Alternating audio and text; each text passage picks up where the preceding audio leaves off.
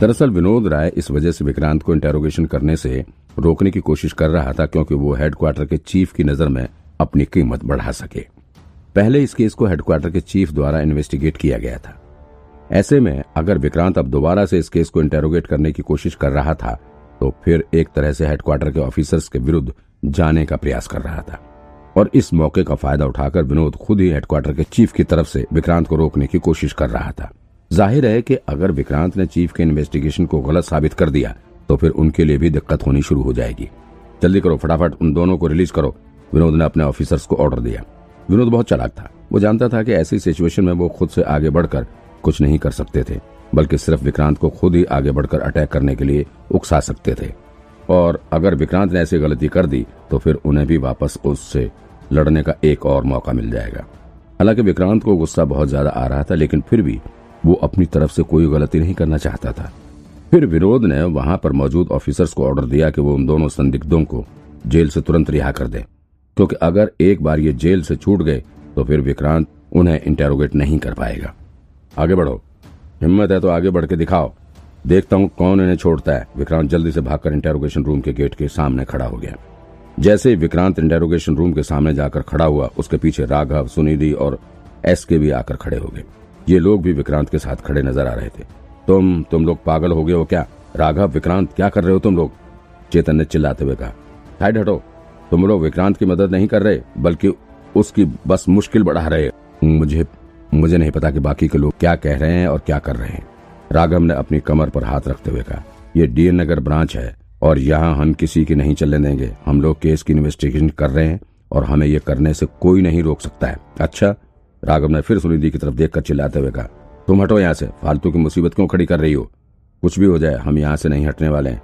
मुझे समझ नहीं आता कि अगर हम लोग किसी केस की इन्वेस्टिगेशन करके सच्चाई सामने लाने की कोशिश कर रहे हैं तो फिर इसमें किसी को प्रॉब्लम क्या है? क्या मुजरिम को पकड़ना हमारा काम नहीं? क्या?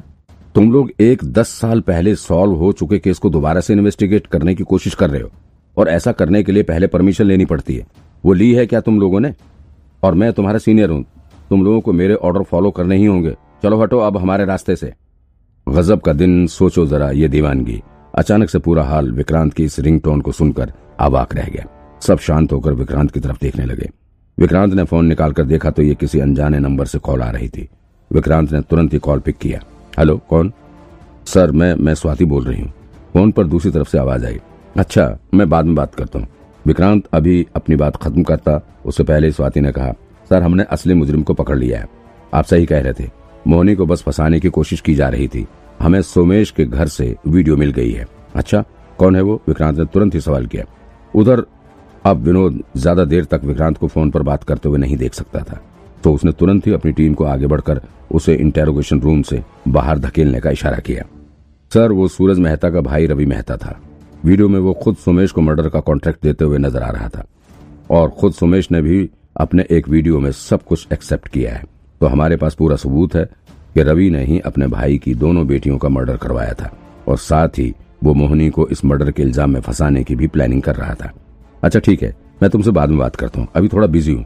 विक्रांत ने स्वाति से कहा और तभी अचानक से उसे एक पुलिस वाला धक्का देकर हटाने की कोशिश करने लगा। विक्रांत ने उस झपट्टा मारकर उस आदमी का सिर पकड़ के नीचे झुका दिया और फिर उसके मुँह पर घुटने से पंच करके दूर धकेल दिया।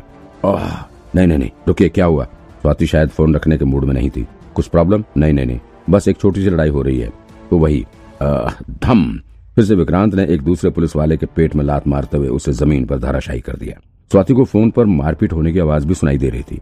ऐसे में उसने घबराते हुए विक्रांत से कहा, क्या हुआ? आप कहाँ पर हैं? हेल्प चाहिए क्या? मैं आपकी हेल्प करूँ? तब तक कुछ लोगों ने राघव की गर्दन पकड़कर उसे इंटेरोगेशन रूम के गेट्स के बाहर धकेलने की कोशिश करने लगे। लेकिन तभी विक्रांत झपट कर उसके कॉलर को पकड़कर पीछे खींच दिया, जिससे वो ज़मीन पर लड़खड़ाकर गिर पड़ा। इसके बाद विक्रांत ने उसे ज़मीन पर पटक दिया। तुम तुम क्या मदद करोगी? तुम रखो फ़ोन। मदद नहीं कर सकती तुम। अरे आप हैं कहाँ पर? मैं करती हूँ ना कुछ? स्वाति ने फ़ोन पर दूसरी तरफ़ से कहा। ले, धड़ाम। विक्रांत ने एक और पुलिस वाले के मुँह पर पंच मारते हुए उसे ज़मीन पर धराशाही कर दिया। नहीं नहीं नहीं। मैं अपने ब्रांच में ही हूँ, कोई हेल्प नहीं चाहिए। ये तो मेरा रोज का काम है। विक्रांत ने अभी भी एक हाथ से फ़ोन पकड़ा हुआ था और दूसरे हाथ से वो विनोद राय के साथ आए पुलिस वालों को सबक सिखाने का काम कर रहा था। ओह, मुझे लगा कि आप कहीं बाहर हैं। रुकिए, मैं मैं कुछ करती हूँ, स्वाति ने जवाब दिया। कुछ करती हूँ? अब ये क्या करने वाली है? समझ में नहीं आ रहा। विक्रांत मनी मन सोचने लगा। साथ ही उसने वहाँ पर अपनी फाइट भी जारी कर रखी थी। अच्छा अभी तुम फ़ोन रखो। मैं पहले इन सालों से निपट लूँ, फिर बात करता हूँ। इतना कहते हुए विक्रांत फ़ोन रखने लगा, लेकिन फिर से स्वाति ने चिल्लाते हुए कहा, अरे नहीं नहीं नहीं रुकिए आप। आप जिस केस पर काम कर रहे थे, उसकी वजह से कोई प्रॉब्लम हुई है क्या? बताइए, मैं कुछ हेल्प करती हूँ। स्वाति कुछ ज़्यादा ही विक्रांत की मदद करने के लिए उत्सुक नज़र आ रही थी। विक्रांत ने मनी मन सोचा कि अगर मुझे कोई प्रॉब्लम होगी तो भी मैं खुद ही उसे सॉल्व कर लूँगा। इसकी मदद लेने की क्या ज़रूरत है? हाँ उसी केस को लेकर प्रॉब्लम हुई है। मैं मैं रखता हूँ फ़ोन। वेट, मैं मैं कुछ करती हूँ। वेट, किस बात का?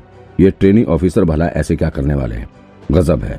ये भला इस सिचुएशन में मेरी क्या मदद करेगी? विक्रांत को इस वक्त नैना की कमी महसूस हो रही थी। अगर नैना इस वक्त यहाँ पर होती तो फिर विक्रांत को इतनी परेशानी ना उठानी पड़ती।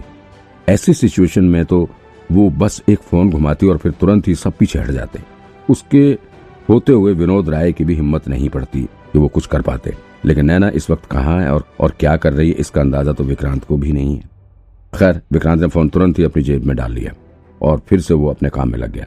इस वक्त खुद विनोद राघव से भिड़ने में लगा हुआ था। वो राघव को दो तीन पंच भी कर चुका था। जैसे विक्रांत की नज़र उसके ऊपर पड़ी, वो तुरंत भागता हुआ उसका करीब पहुँचा और फिर विनोद की गर्दन पकड़ते हुए उसे सामने के टेबल से ले जाकर भिड़ा दिया। वो लहू लुहान होकर ज़मीन पर गिर पड़ा। अब तक कुछ और लोग भी विक्रांत के ऊपर टूट पड़े।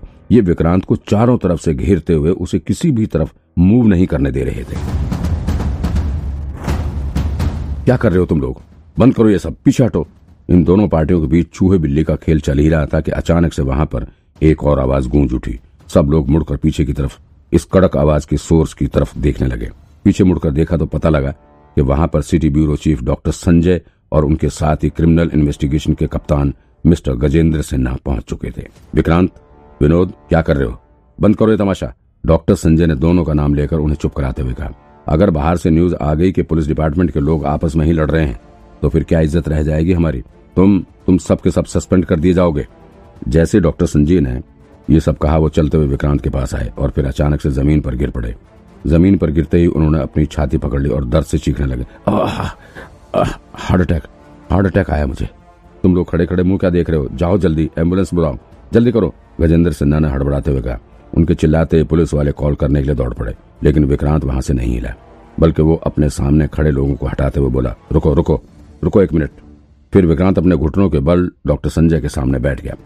फिर उसने अपनी भौएँ टेढ़ी करते हुए कहा, संजय सर, आपको नहीं लगता कि आप कुछ ज़्यादा ही ओवर एक्टिंग कर रहे हैं? आप सीनियर ऑफिसर हैं, आपको ऐसा बच्चों वाला काम नहीं करना चाहिए। इस तरह से जानबूझकर क्यों गिरे आप? ओह, विक्रांत ने इस तरह बोलने के बाद डॉक्टर संजय अचानक से उठकर खड़े हो गए। उनकी इस हरकत से यहाँ पर सभी को हैरानी में डाल दिया।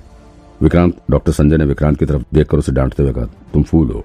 मैं तुम्हें यहाँ से भगाने की कोशिश कर रहा था और तुम तुम मेरी टांग खींच रहे हो? क्या आदमी हो यार? डॉक्टर संजय ने अपने कपड़ों पर लगी धूल को हटाते हुए कहा।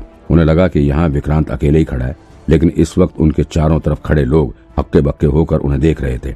जब डॉक्टर संजय का ध्यान बाकी के लोगों पर गया तो उनका मुँह खुला का खुला रह गया।